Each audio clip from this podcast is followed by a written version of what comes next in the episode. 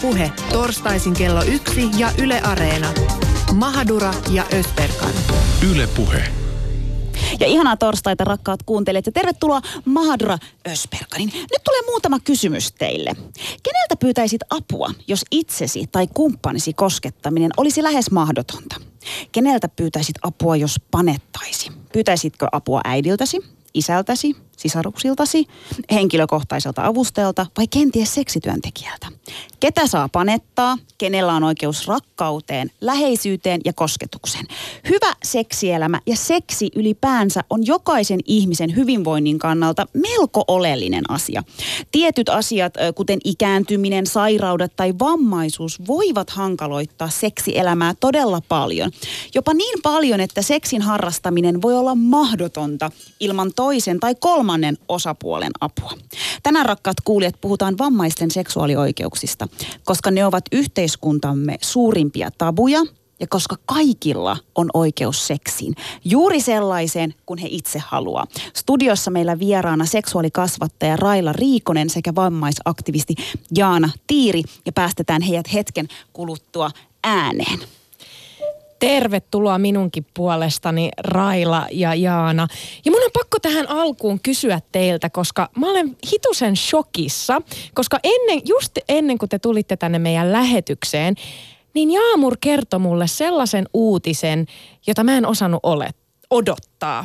Jaamur on siis menossa ensi kesänä naimisiin elokuussa. Nyt saa onnitella. onne, onne. Tämä on ollut kolmen vuoden prosessi. Silloin kun me tavattiin Jaamurin kanssa, niin, niin hänen vanhemmat ei tiennyt hänen kumppanista. Ja nyt ollaan päästy siihen pisteeseen, että vanhemmat ovat hyväksyneet kumppanin ja häät on tulossa. Mutta siis kolmen vuoden prosessi sinulle, yhdeksän vuoden prosessi minulle. Joo, mutta minun tunteet ovat kaikista tärkeimmät. Minä Sinä, olen ollut mukana kolme vuotta. Sinä olet tärkein. Ja nyt mä sain tietää, että näissä häissä, äh, jotka ovat siis kurdilaiset ja turkkilaiset häät, niin minun tulisi en keksi parempaa sanaa kuin, että kullittaa jaamur, joka tarkoittaa siis sitä, että... Onko että, kullittaa suomen? En mä tiedä. mutta onko se kullittaa vai kullattaa? Vai? Kullattaa tai kullittaa, mutta siis en, en, mulla ei ole kokemusta tällaisesta. Olen ollut pelkästään suomalaisissa häissä. Mutta Jaamur just kertoo, että siellä tulee olemaan jono, 170 vierasta menee jonossa ja, ja antaa kultaa siis Jaamurille ja hänen kumppanilleen. Ja tuota, nyt mä oon vähän sellaisen kysymyksen äärellä, että öö, mistä saan kultaa ja, ja ylipäätään, että miten mun kannattaisi tehdä. Onko teillä mitään vinkkejä tähän ja mitä te ajattelette tästä kullittamisasiasta? Raila. No kullittamisesta tuli ensin kyllä ihan jotain muuta mieleen kuin kultaiset korut, mutta... Siis mutta, tota... nimenomaan. Kultainen dildo, kenties. Aivan, aivan. Jaana. Joo, en, en tiedä, jotenkin mulle tuli ensimmäisenä mieleen, mä en tiedä mitä se kertoo itsestäni, mutta jotenkin semmoinen, että se pitäisi tehdä mahdollisimman hankalasti. Sun pitäisi hankkia joku semmoinen mahdollisimman suuri ja joku näyttävä asia, näyttävä asia, mikä sitten veisit jollain kärryillä sinne ja sitten tähän liittyisi joku, joku semmoinen laulu ja tanssiesitys ihan vaan vain arvostuksesta rakasta ystävää kohtaan. Mä mietin, että jos mun pitää raahata kärryllinen kulta, niin siihen voi mennä koko mun, koko mun, kaikki mun säästöt ikinä. Että tää tulee kalliiksi tehdä duunia tällaisen turkkilaisen Hei, mutta Mimmin tota, kanssa. siis sulle ei ole mitään hätää, jos sä oot hyvä ja, ja lojaali ystävä. Sulhan on tässä kuitenkin mitä? Seitsemän kuukautta vai? Seitsemän aikaa. kuukautta aikaa. Mä lähden Lappiin kuule etsimään sulle kultaa. Niin, tai sun on seitsemän kuukautta aikaa, että säästää rahaa ja hommata sitten tämmöinen näyttävä kulta. M- mutta siis ehkä nyt selkeytetään tätä siis, että sitä ei to- todellakaan tarvitse tuoda mistään niinku kottikärryistä sitä, sitä niinku kultaa. Että tota, tämmöinen kultaranneke tai koru. Se Olisiko on... se kultainen dildo ok? Mä en tiedä, mitä mun pitäisi ajatella Tietenkin, että on. No mulla ei ole dildoa. No Et niin. jos mä niin. saan niinku halaa. niin siitä. Mä kyselen kavereilta, jotka on tuolla Jordaniassa, että löytyisikö sieltä kultaista dildoa. Älä niin sitten kysy tota täältä mun kurdilaiselta kumppanilta. Ja mä annan sen sulle vähän sitten salaa. Hei, mun on pakko sanoa tota, oliko tämä nyt selkeä sulle tämä, oli tämä homma? Ja sä sait Jaanalta ja, ja tota, Railalta hyvät, hyvät ohjeet. Siis tähän meidän aiheeseen liittyen, mä itse asiassa eilen, eilen vai, vai, vai olisiko edellisviikolla juttelin siis tämmöisen mun erään ö, ystävän kanssa, mulle tosi, tosi läheisen ihmisen kanssa. Ja hän kertoi, kertoi, tota, mä kerron tästä meidän aiheesta, ja hän kertoi hänen tädistään, joka on pyörätuolissa. Ö, hän oli siis ö, nuorempana, oli, oli jotain sitten tapahtunut ikään kuin siellä selässä, ja hän oli joutunut pyörä, pyörätuoleen, siis ja ihan terve ihminen siis kuitenkin, että on vaan siinä pyörä, pyörätuolissa, niin, niin tämä mun frendi muisteli, että silloin kun tämä täti oli...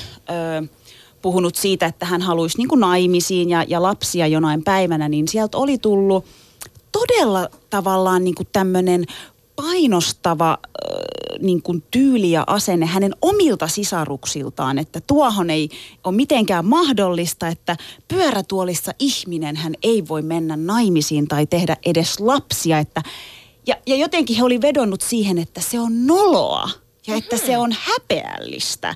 Ja, ja mä jotenkin niin mietin tätä asiaa sit itse, mä funtsin, mä, mä vielä tunnen tämän ihmisenkin, mä tunnen tämän mun, mun ystävän tädin ja, ja mua harmittaa, että mä en ehtinyt hänen kanssa tästä enemmän niin jutella. Hänhän sitten meni naimisiin ja hänellä on nyt kaksi aivan ihanaa mm. lasta ja, ja, tota, ja ka, kaikki hyvin eikä, eikä siinä. Mutta sitten mä rupesin jotenkin miettimään, että miten itsekkäitä me ihmiset ollaan, tiedätkö, niin kuin päättämään tai jotenkin kontrolloimaan, että mitä muut vois tehdä. Ja niin kuin tuossa alussa luitkin sun, sun juonnossa, niin tota, ehkä tämän päivän aihe on suurimpia tabu, tabuja tällä hetkellä. Ja siitä päästäänkin nyt sit suoraan siihen asiaan ja kysymykseen, että kenellä on oikeus kosketukseen, läheisyyteen tai rakkauteen? Siis lähtökohtaisesti se on tietenkin kaikilla ihmisillä, kaikilla niillä, ketkä sitä haluaa. Tietenkin aina, aina tässä seksuaalioikeuskeskustelussa pitää, pitää muistaa, että kaikilla on, kaikilla on myös oikeus siihen omanlaiseen seksuaalisuuteen, esimerkiksi aseksuaalisilla ja muilla – mutta joo, on siis historiassa on hyvin pitkät, ju, hyvin pitkät juuret sillä, että vammaisten ihmisten seksuaalisuutta se ei, ole, se ei ole näkynyt. Sitä on suorastaan rajoitettu, varsinkin vammaisten ihmisten lisääntymiskykyä on rajo, rajoitettu Suomessakin ihan vielä 70-lukuun asti. Niin tällä on pitkät juuret tällä tabulla, vaikka, vaikka lähtökohtaisesti jokaisella on mahdoll- oikeus ja mahdollisuus siihen seksuaalisuuteen, sen, sen harrastamiseen siinä rajoissa, missä haluaa – ja jotenkin sen toteuttamiseen ja puhumattakaan nimenomaan romanttisista suhteista ja läheisyydestä. Raila, tässä kun pohdittiin Jaamurin kanssa tätä aihetta, niin, niin, niin tavallaan jos ajatellaan, että seksuaalisuus – on ollut jossain määrin tabu suomalaisessa yhteiskunnassa, mutta sitä nyt mielestäni rikotaan aika paljon. Jos ajatellaan, minkälaisia TV-ohjelmia on Ina Sydän porno, niin, niin kyllä, kyllähän niin kuin siitä on tullut näkyvämpää siitä keskustelussa, vaikka siinäkin voitaisiin ottaa isompia harppauksia, mutta silti tuntuu, että jotkut eivät pääse keskusteluun mukaan. Joo, kyllä se vammaisten ihmisten – seksuaalisuus aika usein unohdetaan ihan täysin. Että ajatellaan just niin kuin Jaamur sanoi siitä, siitä liikuntavammaisista tuttavastaan, että kun hän istuu pyörätuolissa, niin hän ei ole oikeutettu saamaan lapsia tai, tai niin kuin menemään naimisiin tai löytämään kumppania. Vaikka se seksuaalisuus on meissä jokaisessa ihmisessä meidän syntymässä kuolemaan saakka. Ja ja jokainen sitten vaan toteuttaa sitä omalla tavallaan, mutta, mutta se on olemassa kuitenkin meissä kaikissa, eikä sitä keneltäkään voi niinku pois ottaa. Ja mä aina sanon, että jos ihmisestä otettaisiin seksuaalisuus pois, niin jäisi vaan pelkkä tyhjä kuori. Että se on vähän niin kuin ihmisen sielu. Ja jotenkin mä mietin tavallaan siis sellaiset, jotka, ja var, tullaan vielä puhumaan enemmän niin kuin asenteista ja siihen, että mikä se suhtautuminen on, mutta, mutta musta tuntuu, että tässäkin tavallaan konseptissa, että joku ikään kuin, tiedätkö, sanoo toiselle, vaikka mm. se olisikin se oma sisko ja tosi läheinen, että sä et ikimaailmassa voi niin kuin pyörätuolessa, että et noloa tai niin kuin häpeätä, niin mä jotenkin mietin tätä siis sillä tavalla. Mä itse asiassa tota katoin semmoisen videon, missä Jaana, sä esiinnyt ja, ja sä jotenkin puhut siinä hirveän hyvin siitä, että et kun tämä on semmoinen asia, mikä saattaa koskettaa ketä vaan. Siis kelle vaan voi tapahtua mm. ihan mitä vaan. Mietipä mm. Susani, mm. nyt yhtäkkiä joutuisit johonkin kolariin tai... Mm jäisit auton alle, apua, ei kauheata, toivottavasti ei ikinä. Mutta siis tavallaan, että joutuisit yhtäkkiä jotenkin semmoiseen tilanteeseen, että, että et pystyisikään harrastamaan seksiä yksin tai et voiskaan toteuttaa sitä seksiä, niin, niin mitä sitten? Niin ja siis ei se ole pelkästään tollainen skenaario. Joka ikinen meistä sitten kun me vanhetaan, mm. vanhukset, niin, niin se kysymys tulee jossain kohtaa vastaan. Mitä sitten, kun oot, oot esimerkiksi niin heikko, että et, et vaan pysty enää, ei ole voimia. Mutta niin kuin Raila sanoi, se seksuaalisuus on kuitenkin osa meitä äh, syntymästä kuolemaan asti. Mutta se, mikä mua nyt tässä kiinnostaa, on, että miksi? Miksi me ajatellaan, että vammaisella ei ole seksuaalioikeuksia? Miksi? Mitä te olette te, teidän työssänne tai, tai elämässä havainnut, että mikä se on se syy? Mistä, mistä tämä johtuu? No se on semmoinen asia, mistä on tosi vaikea puhua. Ja silloin kun siitä on vaikea puhua, niin se on tosi helppo jättää keskustelematta kokonaan. Eli esimerkiksi terveydenhuollon henkilökunnan kanssa. Kuinka moni teiltä on esimerkiksi kysynyt, kun te olette ollut lääkärissä, että kuinka teidän seksuaaliterveysasiat on ja kuinka teidän seksi sujuu?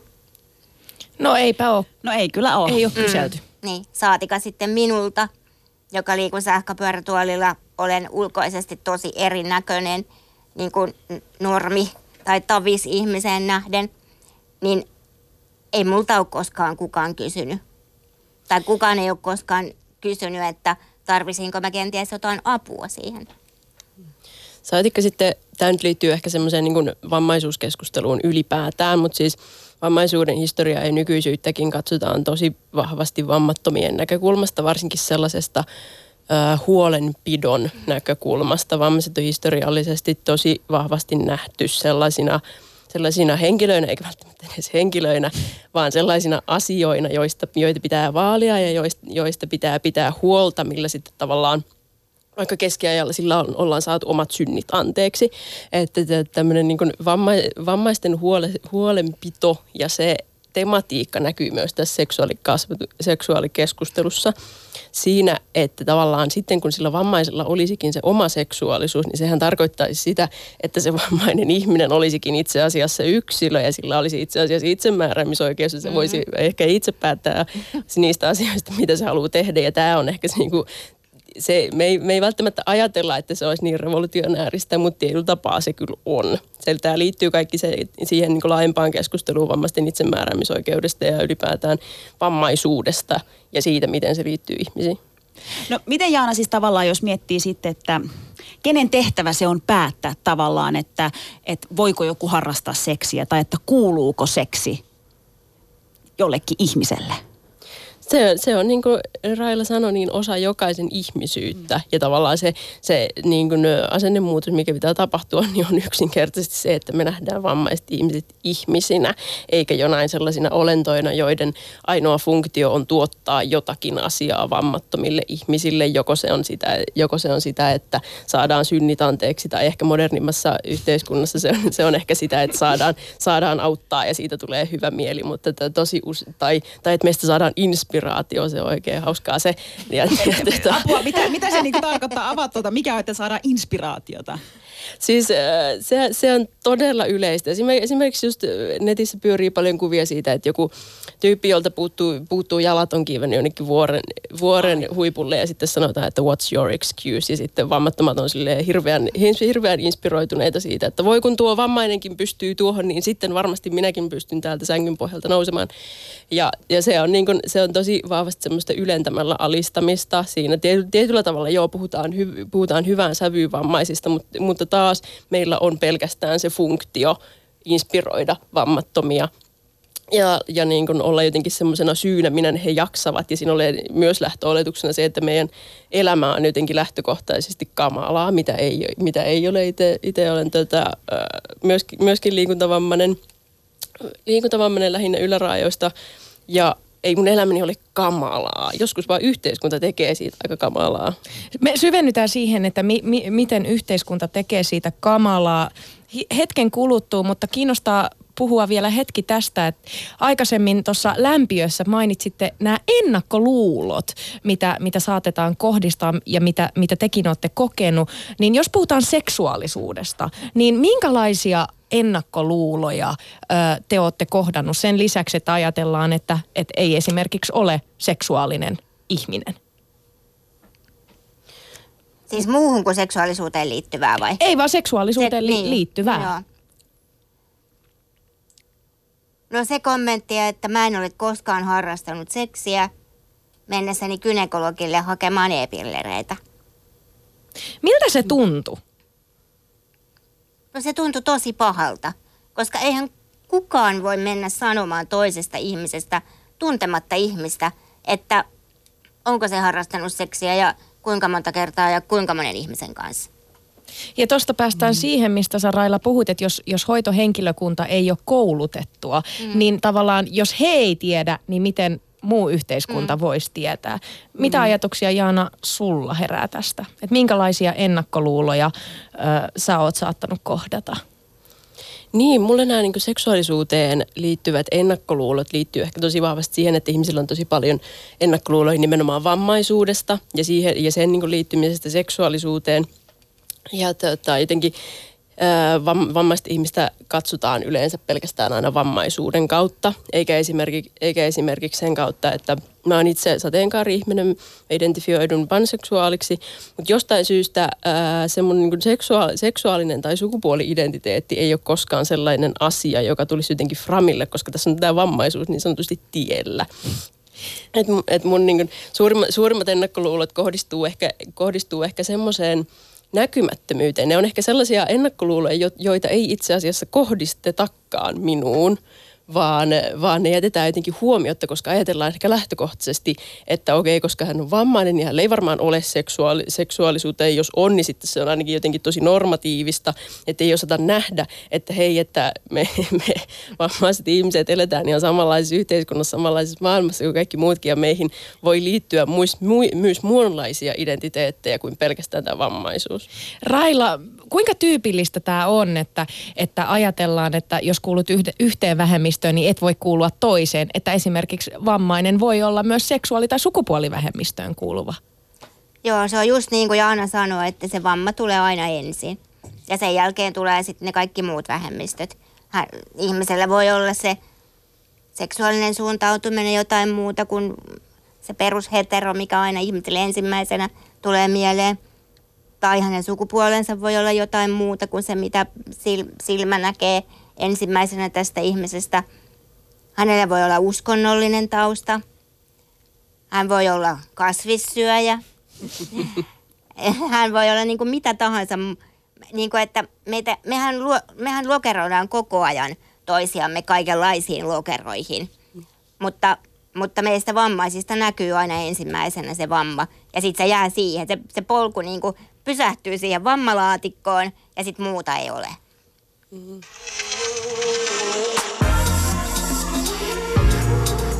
Maailma paranee puhumalla.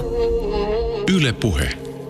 Ja tänään rakkaat kuulijat, me puhutaan vammaisten seksuaalioikeuksista, koska ne ovat yhteiskuntamme suurimpia tabuja ja koska kaikilla on oikeus seksiin, juuri sellaiseen kuin itse haluaa. Studiossa meillä on vieraana seksuaalikasvattaja Raila Riikonen sekä vammaisaktivisti Jaana Tiiri.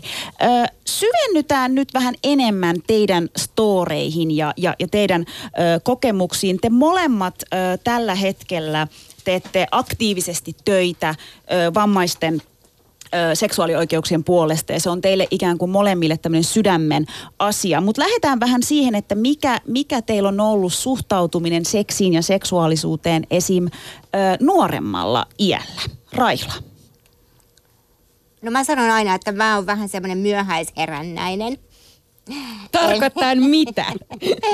Eli sitä, että mä muutin pois kotoa vasta 25-vuotiaana – Raila, toi on kato meidän kulttuurissa ihan normijuttu. Joo, mm. joo.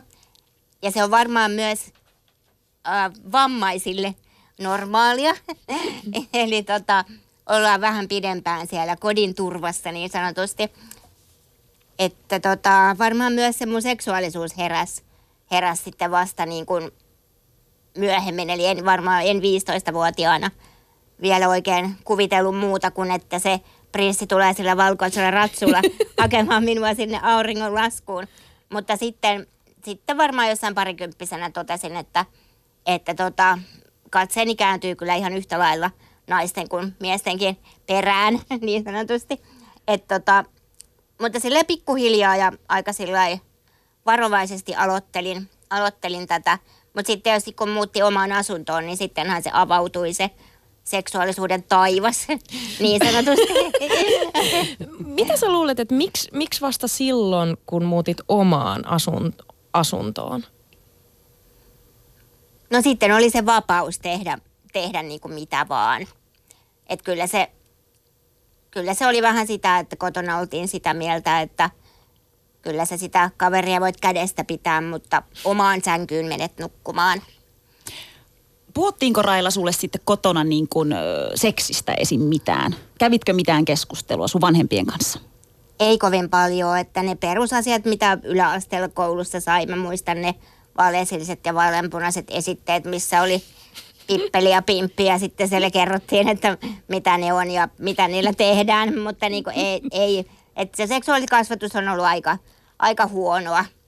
Oliko se myös sellaista, niin kuin me, meillä oli, että, että se, se niin kuin, tavallaan suurin motiivi sille seksuaalikasvatukselle oli se, että miten ehkäisette sen, että ette tule raskaaksi, mutta kaikki tavallaan nautintoon liittyvä asia, se, siitä ei mitään tietoa.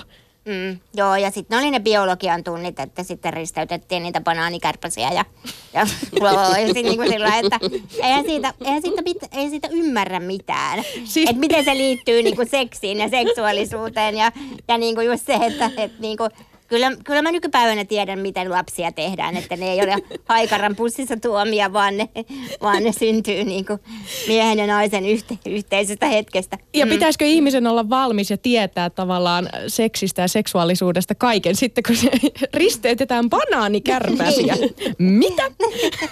Raila, sä sanoit tuossa jo vähän kerroit tavallaan siitä, että minkälaisia asenteita sä oot kohdannut. Esim. terveydenhuollon henkilökunnan puolelta kerroit, kerroit tämän e-pilleri, e-pilleri-storin, että ikään kuin, että lääkäri, lääkäri ihmetteli, että ootko sä mukaan harrastanut seksiä mm. tai onko se, onko se mahdollista. Niin miten sitten taas, jos ajatellaan, että ö, minkälaisia niin kuin asenteita tai, tai, tai kun sä vaikka, niin kuin, kun sähän oot nyt jotenkin tämmöinen, voiko sanoa niin kuin seksilähettiläs, sä niin kuin liputat tämän asian puolesta ja, ja tiedätkö, ö, annat, niin kuin palaat menemään, niin sitten taas niin kuin esim. vammattomien puolelta, minkä tyyppisiä asenteita tai onko joku ihmetellyt, että mitä sä oikein touhut tai onko tullut jotain sellaista? Tai mikä on semmoinen tyypillinen?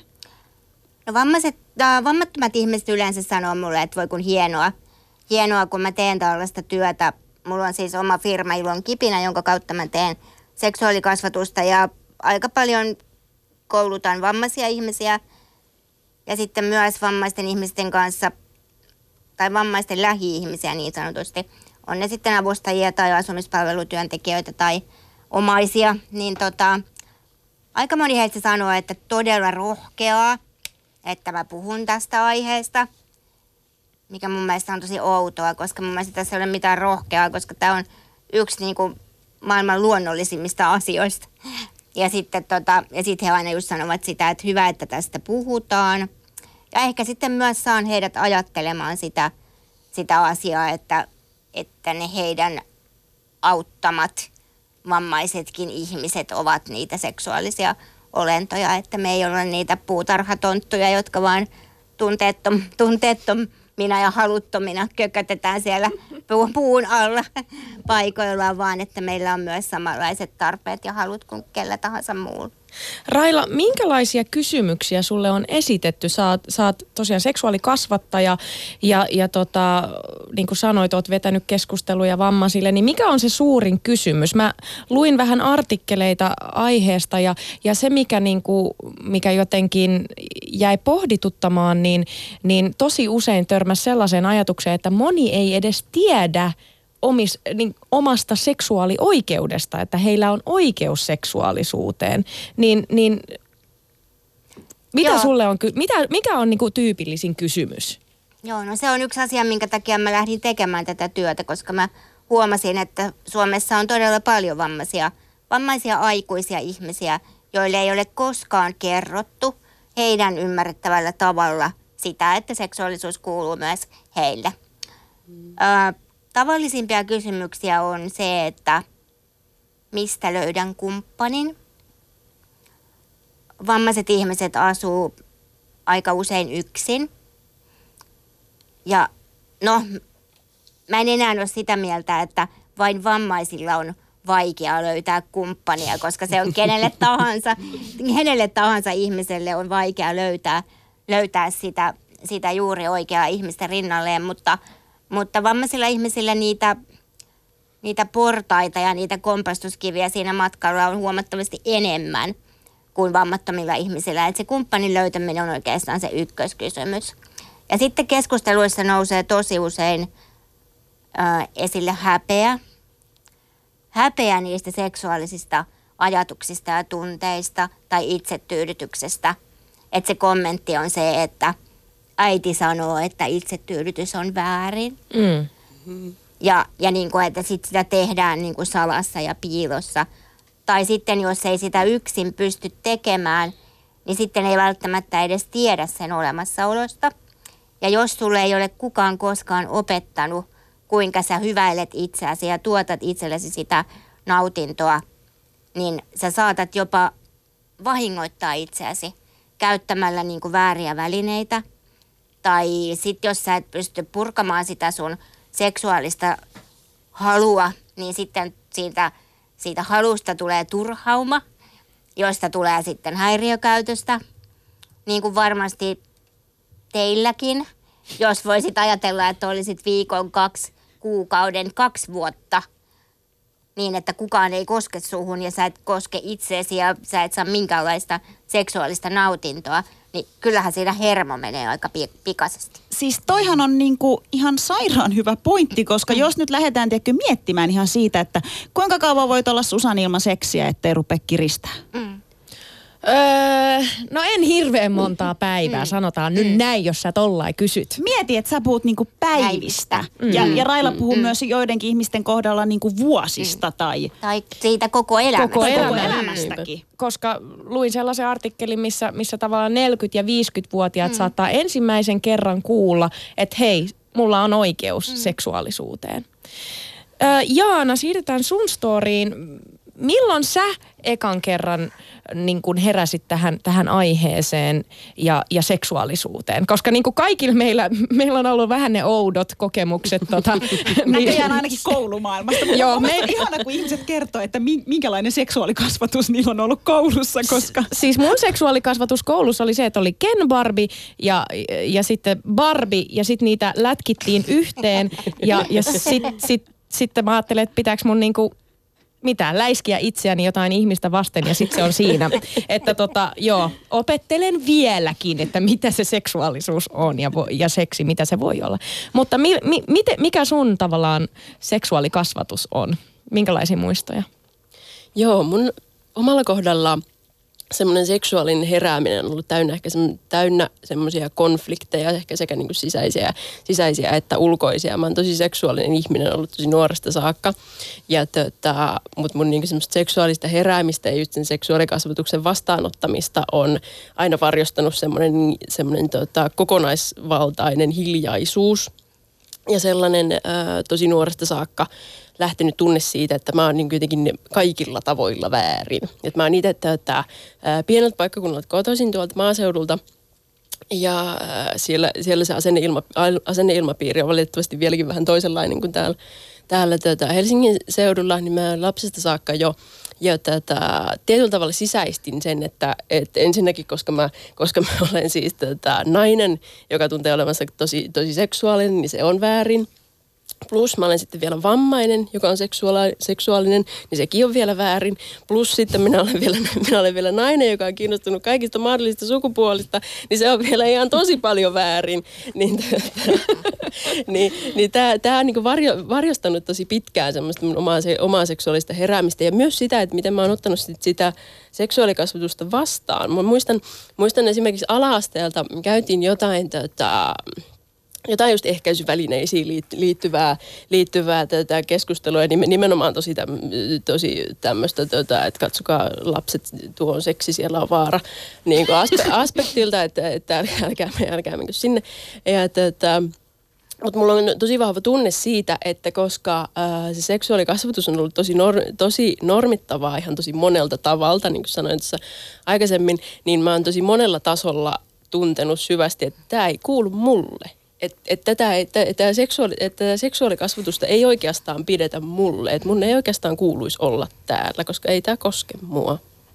Ja sitten si- ja sit siitä tavallaan kasva, kasvaminen sit siihen, siihen, että on, on ottanut itselleen seksuaalioikeudet, mitkä minulle kuuluu, niin on ollut, ollut pitkä matka, mihin, mihin on sitten tätä kuulunut, kuulunut paljon sitä, että että mä oon, mä oon esimerkiksi saanut paljon, paljon niin voimaa, voimaa tota, vertaisista muista, vammis, muista vammaisista ihmisistä ja sieltä, sieltä nähnyt, nähnyt, miten ihmisillä on perheitä ja lapsia ja toimi, toimivia suhteita ja toimivaa seksielämää. Niin sitä, sitä kautta ja myös, myös tota, esimerkiksi ensimmäisen kerran, kun mä oon törmännyt siihen, siihen, että on olemassa sateenkaari-ihmisiä, niin se on tullut sitten taas pornon kautta mistä mä oon niin henkilökohtaisesti hyvin kiitollinen pornolle, pornolle niin sikäli, sikäli, että se on tullut vähän palastellen eri paikoista.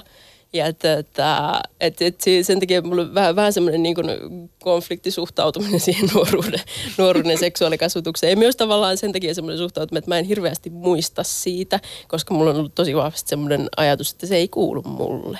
Kävikö mitään esim. keskusteluja niin kuin siis sun vanhempien kanssa, tai oliko ikään kuin edes mahdollista, tiedätkö, jakaa noit sun ajatuksia heidän kanssa?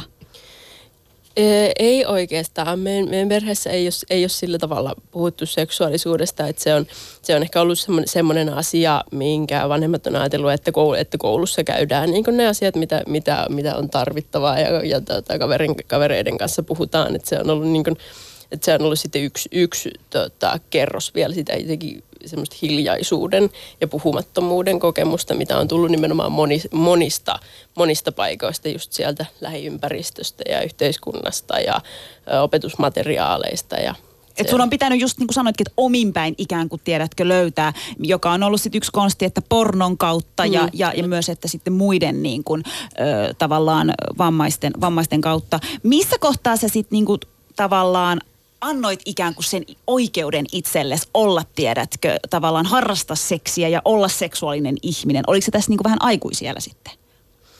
Kyllä mä luulen, kyllä mä luulen että se oli äh, jo siinä lukioiässä, että en, ennen, ennen niin kuin aikuisuuteen siirtymistä, mutta tota, kyllä mä tietyllä tavalla voin, voin jakaa tuon Railan kokemuksen siitä, että myöhemminhän se oli kun, niin kuin ehkä – ehkä sitten vammattomilla ihmisillä. Vaikka tietenkin mehän kaikki eletään semmoisessa harhassa, että, mm. että ihmiset harrastaa aikaisemmin, aikaisemmin seksiä ensimmäisen kerran kuin harrastaakaan, että muistetaan tämä. Tästä tulee nyt vaan mieleen se, mä aikaisemmin tuossa sanoin, että seksuaalisuus ei olisi niin kova tabu tässä yhteiskunnassa, mutta nyt mä ehkä joudun vähän perumaan mun sanoja, koska toisaalta siis taas kuka oikeasti puhuu seksuaalisuudesta ja seksistä omien vanhempien kanssa. Ihan oikeasti. Mä en tiedä hirveän monta oman ikästäni tyyppiä, joka puhuisi avoimesti vanhempiensa kanssa. En tiedä, miten näillä tällä uudella sukupolvella ja milleniaaleilla on asiat. Toivottavasti heillä on asiat paremmin. Mutta jos meidän kaikkien kokemus seksuaalikasvatuksesta on, on joko banaanikärpäset tai barbit, joita rynkytetään yhteen, niin, niin eikö meillä ole jonkin, jonkin sortin ongelma on, tietenkin. Se on se, on se seksuaali, seksuaalikasvatuksen ää, laadun ja nimenomaan sen suunnan määrä. Itse toivoisin just sitä, että se ei olisi silleen, katsokaa lapset, tuolla on vaara tuota, aspektilla, vaan se olisi enemmän nimenomaan, että se alkaisi, että se alkaisi mahdollisimman aikaisin, ihan siis tuota, ala, ala-asteen alusta ja miksei, miksei sitä aikaisemminkin nimenomaan sitä, sitä kautta, että puhuttaisiin suostumuksesta ja niistä siitä omasta kehosta ja niistä rajoista. Ja sitten tavallaan mennään koko ajan eteenpäin siinä, että, että jo niin kuin pienestä saakka omistettaisiin se, että kaikilla meillä on seksuaalioikeuksia. Mikä? Mä siis, mutta mä, mä sanoin tavallaan tuon sen, että mä niinku uskon, että, tiedätkö, että, että kyllähän niinku per, vanhempie, vanhemmat varmaan niin jollain tavalla puhuu lapsille liittyen jotenkin, tiedätkö, seksiin tai seksuaalisuuteen. Esimerkiksi, tiedätkö, ehkäisinkä. Eikö sä sanonut, että isä on joskus puhunut sulle jostain? Mun isä sanoi mulle, että mä kerron sulle jotain, kun sä oot 18 ja sitä keskustelua ei koskaan tullut. Mutta tiedätkö, eikö sekin ollut jo mm. vähän ehkä vihjasu, mm. koska mä lähinnä mietin Sun sitä, seksuaalikasvatus oli sitä, että älä käytä tamponi tai menet niin, neitsyyden. No niin, mutta toi oli jo jotain, oh. tiedätkö, että joo, siis kyllä vaan Raila kuule kaikkea sitä. Meidän pitää jatkaa tätä keskustelua vielä tuolla kahvikupin ääressä, mutta mä tarkoitan, niin kuin, että et eikö voi tavallaan... Öö, jotenkin musta tuntuu, että, että vammaisille ei puhuta mitään. Siis tavallaan, ja eikö se ole tosi ongelmallista, että tiedätkö, jos kotona ei niin kuin sanallakaan lähdetä siihen. Tai esimerkiksi sanotaan, että perheessä on vaikka niin kuin useampi lapsi mm, ja niin. yksi Kyllä. on vammainen ja, ja kaksi on vammatonta. Niin, niin, miten sisar, se ra- niin, sisarukset saa kenties vanhemmilta sen seksuaalikasvatuksen ja puhutaan kondomeista ja Ja Niin kuin, että jotain edes. turvaseksistä mm. toivottavasti. Mutta sitten tälle vammaiselle yksilölle saatetaan sanoa, että, että sun kanssa tästä ei tarvitse puhua, koska tämä ei kuulu sulle. Minkälaisia keskustelun avauksia te toivotte tähän aiheeseen liittyen? Mä toivon sellaisia keskustelun avauksia siis yli- ylipäätään seksuaalikasvatukseen ja sen niin kuin näkökulman lisäämiseen. Mä toivon siihen sellaisia äh, moninaisia ja tässä ajassa olevia avauksia, koska tota, mielestä mm, viime aikoina on tullut tosi, hy, tosi hyviä keskusteluavauksia nimenomaan vammaisten seksuaali, seksuaalioikeuksista, mutta itsellä on ehkä semmoinen pelko, että – että tietyllä tavalla nyt kun mennään silleen, okei, nyt ruvetaan puhumaan vammaisten seksuaalioikeuksista, niin ei lähdettäisi sille, sille tielle, mikä tulee tosi helposti. Eli sille, että kun ruvetaan puhumaan ää, vammaisten seksuaalioikeuksista, niin niistä lähdetään puhumaan tietyllä tavalla seksuaalioikeuksien alusta, eli, eli siitä, että ensin puhutaan vaan tosi normatiivisesti, normatiivisesti vaikka, vaikka seksuaalisuudesta ja sukupuolesta, ja sitten vasta ehkä päästään näihin, päästään näihin aina spesiaalikeisseihin, mitkä, mitä niitä ei ole, vaan, vaan mä toivoisin, että se keskustelu lähtisi heti siltä samalta tasolta, missä siinä seksuaalioikeus ja niin kuin, seksuaalisuus- ja sukupuolikeskustelussa ollaan muualla maailmassa. Että, että heti kun puhutaan vammaisten seksuaalioikeuksista, niin on itsestään selvää, että myös, myös vammainen ihminen voi kuulua seksuaali- tai sukupuolivähemmistöön. Raila. Niin, no mä toivoisin ehkä niin semmoista ihminen edellä ja yksilö edellä keskustelua. Just, että ei laiteta meitä sitten vaan ainoastaan siihen vammaisten seksuaalisuuslokeroon, vaan että siitä lokerosta jakaantuu sitten lisää niitä lokeroita, jossa, joista löytyy sitten kaikki vähemmistöt. Sieltä löytyy sukupuoliset ja seksuaaliset suuntautumiset ja uskonnolliset ja kaiken, siis mitä tahansa sitten ihmiset, ihmiset onkaan. Eli niin kuin niitä kerroksia on enemmän kuin vaan se. Koska sitten jos me puhutaan vammaisten seksuaalioikeudesta, niin sitten me mennään taas se vamma edellä. Ja sitten me ollaan taas siellä vammaisten lokerossa ja se polku jää taas siihen, että sitten se ovi lyödään kiinni niin kuin sille, että me, sit me ei ole mitään muuta. Että okei, me ollaan vammaisia, ollaan seksuaalioikeudet, mutta niin. Et voi, voi olla myös paljon muutakin. Niin. Hei, kysyn vielä tähän siis, että kuinka paljon ö, ö, tavallaan tämmöisessä niin kuin esim. vammaisten yhteisössä puhutaan ö, siitä, että et, et, et seksuaali ja, ja sukupuoli on moninaista ja että et siellä on seksuaali- ja sukupuolivähemmistö. Onko niin te huomannut, että kuinka paljon siellä sitten puhutaan? Ei hirveästi puhuta ja se on, se on yksi osa tätä ongelmaa, mikä liittyy nimenomaan siihen, kun on ihminen, jos, jossa on monenlaisia identiteettejä. Kaikilla meillä on monenlaisia identiteettejä, mutta erityisesti sellaiset ihmiset, joilla on monta identiteettiä, joihin liittyy joitakin syrjintäperusteita. Sitten voidaan puhua moniperusteisesta syrjinnästä, johon nimenomaan liittyy se, että tietyllä tavalla tuntuu, että mikään, mikään yhteisö ei ota sinua sillä tavalla vastaan kuin sinä juuri olet. Eli, eli, eli esimerkiksi vammaisten yhteisössä puhutaan valitettavasti tosi vähän seksuaali- ja sukupuolivähemmistöistä, niin voi tulla, voi tulla itselle ainakin on tullut se, sellainen olo, että, että voinko mä nyt vammaisena ihmisenä liittyä tähän vammaisten yhteisöön, koska tavallaan ne ihmiset, joihin mä haluaisin samaistua, ei välttämättä hyväksykään mua just sellaisena kuin mä olen. Kun sitten taas, jos katsotaan vaikka sateenkaariyhteisöä, missä saattaa sitten taas olla sellaisia ongelmia, että vaikka tapahtumia järjestetään esteellisissä paikoissa mm. tai sitten muuten ei nähdä sitten taas sitä, että sateenkaareva ihminen voi olla myös vammainen, niin se, niin se aiheuttaa sen, että lopulta, lopulta tämmöisille ihmisille, ihmisille, joilla on niitä moniperustaisia identiteettejä, ja niin kuin vaikka mulla niin voi olla sellainen olo, että ei kuulu oikein mihinkään yhteisöön silleen kunnolla, ja että jokaisessa yhteisössä pitäisi tietyllä tavalla jotenkin piilotella tiettyä osaa itsestä, mikä on tosi vahingollista. Niin, se on se on valitettavaa, että täällä Suomessa tämä vammaisjärjestökenttä on niin organisoitunut vammaperusteisesti. On näkövammaisten liittoja, kuuloliittoja ja CP-liittoja, lihastautiliittoja, näin. Eli niin se on se diagnoosi edellä mennään. Eli siinä nostetaan ykkösasiaksi se vamma. Ja sitten taas ollaan vaan siellä vammalokerossa, eikä mennä siitä eteenpäin. Eli niin pitäisi nähdä, se, pitäisi nähdä se ihminen niin kuin kokonaisuutena ja ihminen yksilönä. Muistatko Jaamur, kun olimme viime kesänä juontamassa Prideissa erästä tapahtumaa ja, ja, ja tuota, se ei ollut esteetön se paikka. Ja sinne mm sinne oli, olisi halunnut tulla henkilö, joka istui pyörätuolissa. Ja, ja, ja se, oli, se oli kyllä se kyllä pisti miettimään, että, että kyllä näitä juttuja pitäisi sitten miettiä, että, että kun henkilö haluaa tulla kuuntelemaan keskustelua, paneelikeskusteluja ja sitten se tila onkin erittäin vaikeasti päästävissä, että on portaita ja muuta, niin, niin tämä kyllä pisti miettimään juurikin tätä, mistä, mistä puhuitte. Että. Siis järjestöt, tietyt järjestöt ja, ja yhteisöt tekee siis hyvää duunia. Eihän, Kyllä, me ei kyllä. Voida, me ei Kyllä, voida kyllä. kieltää sitä, mutta tehkää parempaa duunia. Aina voi tehdä paremmin. Aina voi pistää paremmaksi. Mm-hmm.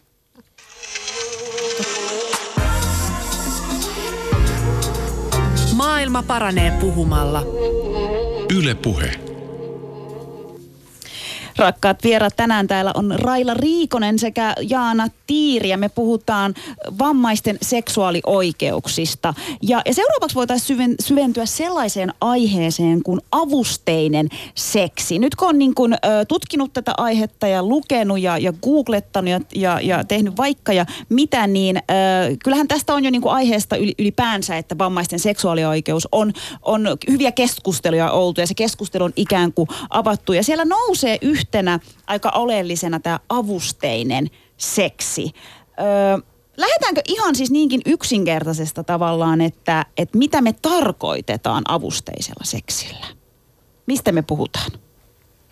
No mitä sulle selvisi, kun sä oot nyt nettiä selannut ja tähän aiheeseen tutustunut? Mulla selvisi siis se, että, että tota, kyse... No ensinnäkin mulle selvisi se, että, että ihmisillä on ikään kuin vääriä ajatuksia, että sitä saatetaan jotenkin ajatella, että onko se avustaja osa sitä seksiä, että onko se siinä niin kuin mukana.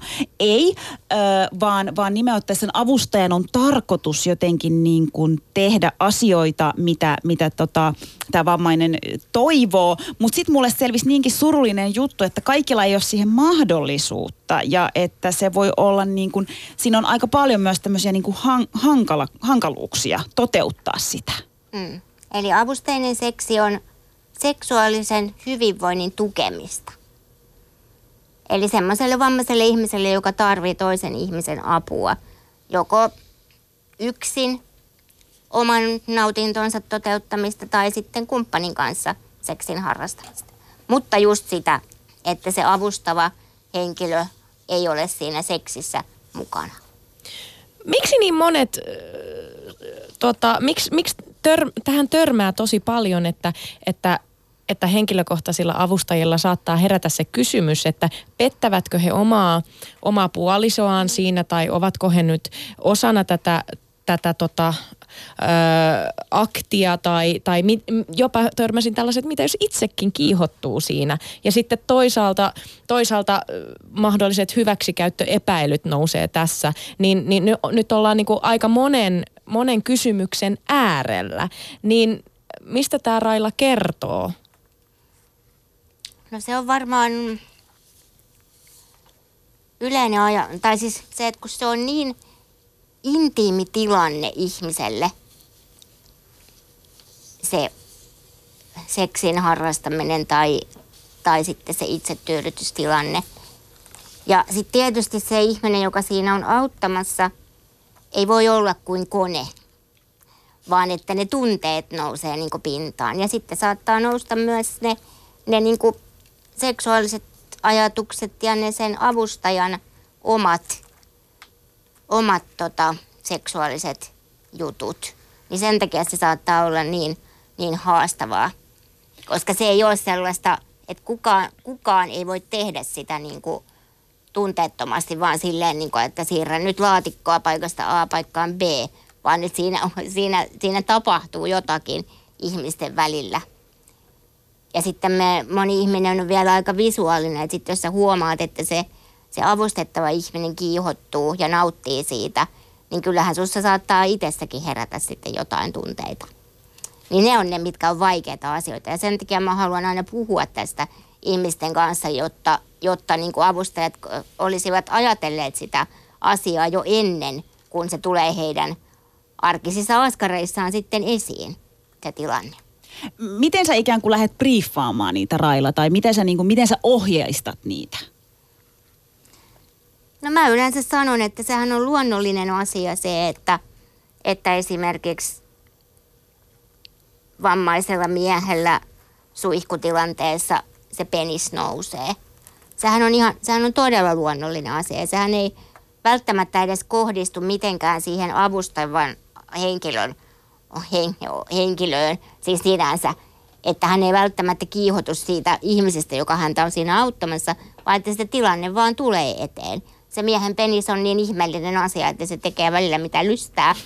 niin tota, niin sitten just se, että se avustava henkilö ei hämmentyisi siitä kovinkaan paljon, vaan pitäisi sitä asiaa niin kuin luonnollisena. Antaisi joko sitten sille vammaiselle ihmiselle hetken omaa aikaa, jotta hän saa sitten toteuttaa sitä seksuaalisuuttaan itsekseen tai sitten, sitten niin kuin olla siinä mukana, jos hän apua tarvitsee. Onko avusteinen seksi sellainen asia, että, että tavallaan siitä on nyt tarpeeksi tietoa kaikilla henkilökohtaisilla avustajilla vai onko tämä aihe? Jaana repeilee siinä. Mitä Jaana, miksi naurat? Koska se on täysin päinvastoin. Mm-hmm. Ja sitten tietoa, tietoa nimenomaan ei ole, ei ole tarpeeksi. Siksi. Ja ylipäätään sitä niin kuin, tilanne on esimerkiksi palvelujärjestelmän kannalta tosi, tosi hankala, koska meillä ei ole minkäänlaisia rakenteita tähän tota, seksissä, seksissä avustamiseen. Mä olen itse aika, aika varma siitä, että tota, ää, tietyllä, tietyllä tavalla jokainen, jokainen äh, vammainen henkilö ja avustaja voi, voi tehdä ne oma, omat valinnat ja oma, omat tota, sopimukset ja suunni, suunnitelmat, mutta, tö, mutta tota, esimerkiksi sellainen tilanne, jossa – jossa vaikka ajatellaan, että, että sitten kun tulee henkilökohtaiseksi avustajaksi, niin se jotenkin automaattisesti kuuluisi tämä avusteinen seksi, niin on mielestäni aika ongelmallista ihan siitä näkökulmasta, että sitten vammaisille ihmisille ei varmastikaan riittäisi tarpe- tarpeeksi henkilökohtaisia avustajia, minkä, minkä niin ymmärrän, ymmärrän hyvin. Kaikki ei halua avustaa seksissä ja se on ihan ok. Mutta se, mitä me tarvittaisiin mun mielestä, niin on, on sellainen järjestelmä ja sellainen palvelu, missä, missä nimenomaan sitä seksissä avustamista voisi saada ne, jotka sitä, tar- jota, tai ne, jotka sitä tarvitsee. Esimerkiksi mä, mä pitkään jotenkin fantasioinut tämmöisestä jotenkin semmoisesta Uber-tyyppisestä sovellu, sovelluksesta, mihin, mihin, tota, mihin tota, jonkun tota, pienen, koulu, pienen koulutuksen jälkeen voisi, voisi rekisteröityä ihmiset, jot, ihmiset, jotka on valmiita avustamaan seksissä ja sitten heitä voisi niin sanotusti tilata sillä tavalla, että siitä jollekin reippaalle, reippaalle avomieliselle opiskelijalle vaikka hyvää lisä, lisätienestiä tai sitten ihan, ihan oikeasti tota, seksityötä tekeville helppo, helppo tapa tulla vaikka kunnallisen palkanmaksun piiriä. Tai, ja ja tota, tämmöisistä, tämmöisistä tota, malleista on... Öö, on, niitä, niitä kokeiluita on tehty esimerkiksi Euroopan tasolla tämmöisistä seksi, seksiavusteista niin, ja niistä on tullut tosi paljon ö, hyviä kokemuksia. Siis mahtavaa. Tossahan oli, sä niin kerroit nyt, myit jollekin ikään kuin tämmöisen bisnesidean, eikö vaan?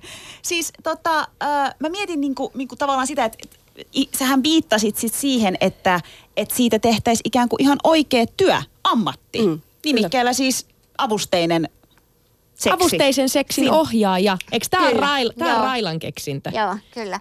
Ja siis Suomessahan on koulutettu jo jonkun verran ihmisiä tähän avusteiseen seksiin. Eli he on, he on saanut niinku kurssitusta, kurssitusta just näihin asioihin ja tilanteisiin.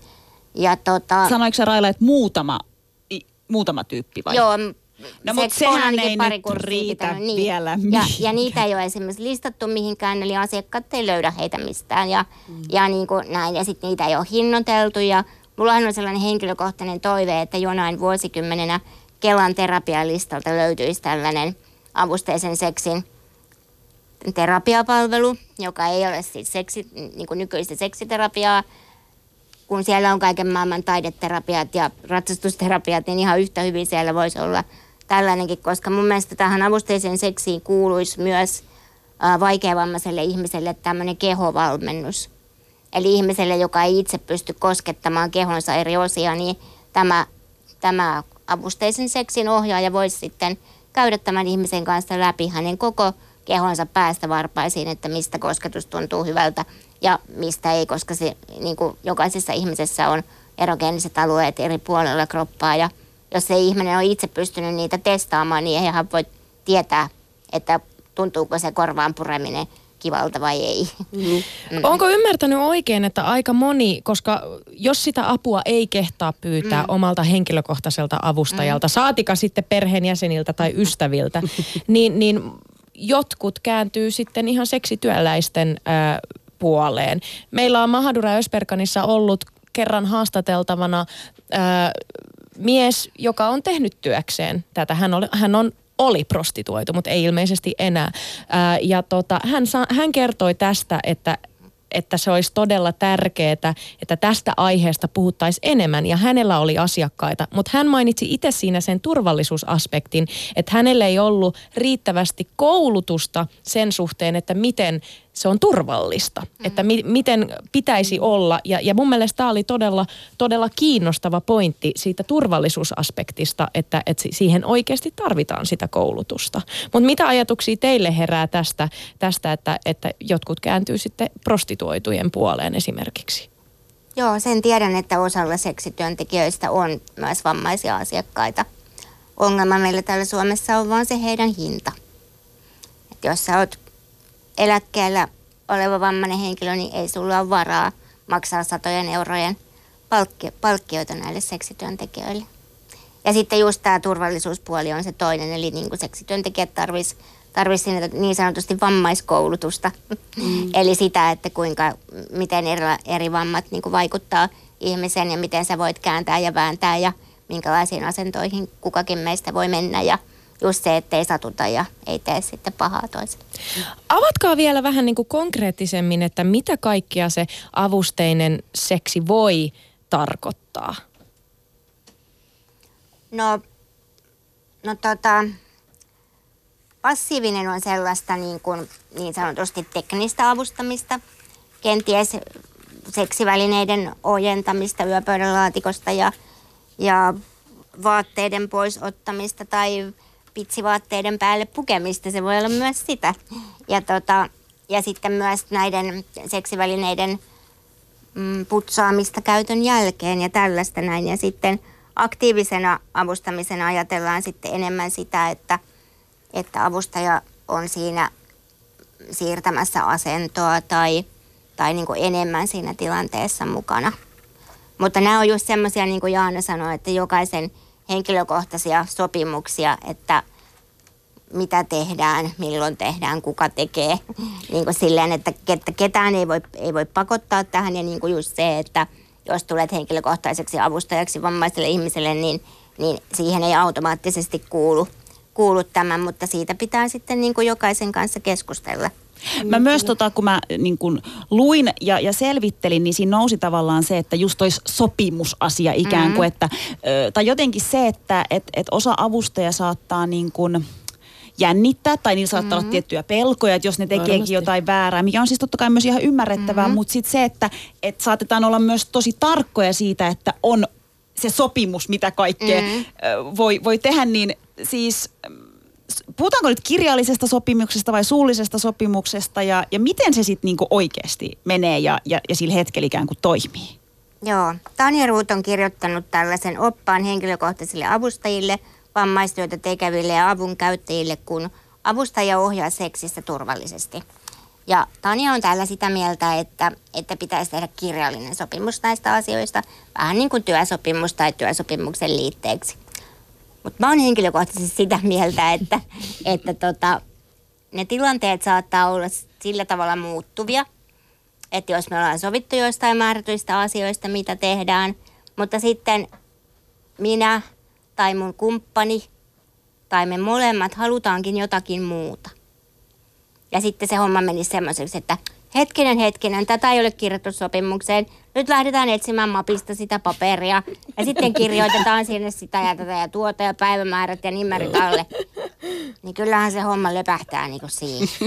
Aika siinä, nopeasti. siinä ei enää kiihota, ei ketään. Niin, niin. Mutta, että niinku, kyllä se mun mielestä pitää olla niinku suullinen sopimus yhtä, yhtä pätevä kuin kirjallinen, kunhan se on vaan kaikilla siinä tilanteessa olevilla se ymmärrys, että mitä ollaan tekemässä. Kyllä sillä rajallisella juridiikan tuntemuksella, jota minulla on, niin tiedän, että suullinen sopimus on ihan yhtä pitävä kuin kirjallinen sopimus. Sitä voi olla vaikeampi todistaa, mutta kyllä näin on näppylät. Jos meidän pitäisi pikkuhiljaa alkaa vet- te- tekemään jonkin sortin yhteenvetoa tästä aiheesta, että miten me parannetaan vammaisten seksuaalioikeuksia, niin, niin mitkä te sanoisitte, että on ne tärkeimmät pointit, mitä meidän nyt pitää lähteä puskea eteenpäin? Mun mielestä tärkein, tärkein pointti on nimenomaan se keskustelu, kaikenlaisten ihmisten keskustelu ja myös panostus siihen seksuaalikasvatukseen. Mä tykkään aina sanoa, että tota, vammaisu, vammaisuudesta puhuminen seksuaali, seksuaalikasvatuksessa siinä on kaksi puolta – on tosi tärkeää, että vammaisille ihmisille puhutaan seksuaalioikeuksista nimenomaan sillä, sillä tavalla niin, että jokainen, jokainen voi sen ymmärtää ja jokaiselle menee varmasti niin sanotusti perille, että, että mistä on kysymy, kysymys, niin, niin että ei olisi enää sellaisia vammaisia aikuisia tai saatikaan sellaisia vammaisia vanhuksia, joilla ei olisi hajuakaan, mitä seksuaalioikeudet, seksuaalioikeudet on ja kuuluuko ne minulle ja mitä. Mutta ehdottomasti myös niin, että kaikkea seksuaalikasvatusta on muutettava sellaiseksi, että se, että se kertoo myös vammaisista ihmisistä, kuten, niin, kuten just niin kuin mä aina sanon, niin ää, kenestä tahansa voi tulla, voi tulla vammainen ihminen ja kuka tahansa voi rakastua vammaiseen ihmiseen. Ja tämä on todella, todella tärkeä pointti koska äh, jos me ei kerrota vammattomille ihmisille, että myös vammaisilla ihmisillä on seksuaalisuus, niin miten ne vammattomat ihmiset voi ylipäätään tietää se, että, että jos vaikka tuntee seksuaalista vetovoimaa ihmistä kohtaa, joka käyttää pyörätuolia, niin jos hän ei tiedä sitä, että se seksi on itse asiassa mahdollista, niin miten hän pystyy lähestymään edes, mm-hmm. edes sitä ihmistä, että se, että, se, että, tätä, että se on kaksisuuntaista – se seksuaalikasvatus ja sen, niiden tapujen murta, murtaminen, niin se on todella tärkeää. Joo, yksi seksuaalioikeuksista on oikeus yksityisyyteen, joka on yksi mun lemppareista. Mm. Ja sitten mä taas sanon sen, että mä haluaisin, että ihmisiä kohdeltaisiin yksilöinä ja, ja niin persoonina ja otettaisiin jokainen huomioon, huomioon omalla tavallaan ei mulla oikeastaan ole muuta lisäämistä tuohon Jaanan kommenttiin. Tiedättekö, mikä mulle tuli aha-elämys? Mä, mä oon tuota koukussa tällä hetkellä sellaisen sarjan kuin Star Trek Netflixissä. Ja tota, siinä yksi, yksi niin kuin käsikirjoituksellisista parhaista rakkaustarinoista on kahden miehen välillä. Ja, ja tässä sarjassa siis kuvataan, kun nämä mie- miehet rakastuu ja suutelee. Ja mulla tuli, kun mä katoin sitä sarjaa, niin mulla tuli semmoinen fiilis, että mä en ole hirveän usein elämäni aikana nähnyt leffoja, lukenut kirjoja tai katsonut sarjoja, jossa päähenkilöinä esimerkiksi kaksi miestä suutelua. Saatika, saatika sitten, että ne olisi kaksi rodullistettua miestä. Saatika sitten, että ne olisi kaksi vammaista miestä, jotka mm-hmm. suutelee. Niin olisi olisiko tässä teidän mielestä aukko, jonka voisi täyttää populaarikulttuuri? Mitä me näytetään? Kyllä, ihan ehdottomasti, että, että se, sillä on omasta mielestä ehkä vielä laajempi merkitys kuin sillä, sillä seksuaalikasvatuksella, koska se seksuaalikasvatus on tietyllä tavalla pieni osa meidän elämää, mutta populaarikulttuuri on osa meidän joka päiväistä elämää ja sinne ihan ehdottomasti vammaisille pitää saada muitakin narratiiveja kuin se vammaisuus.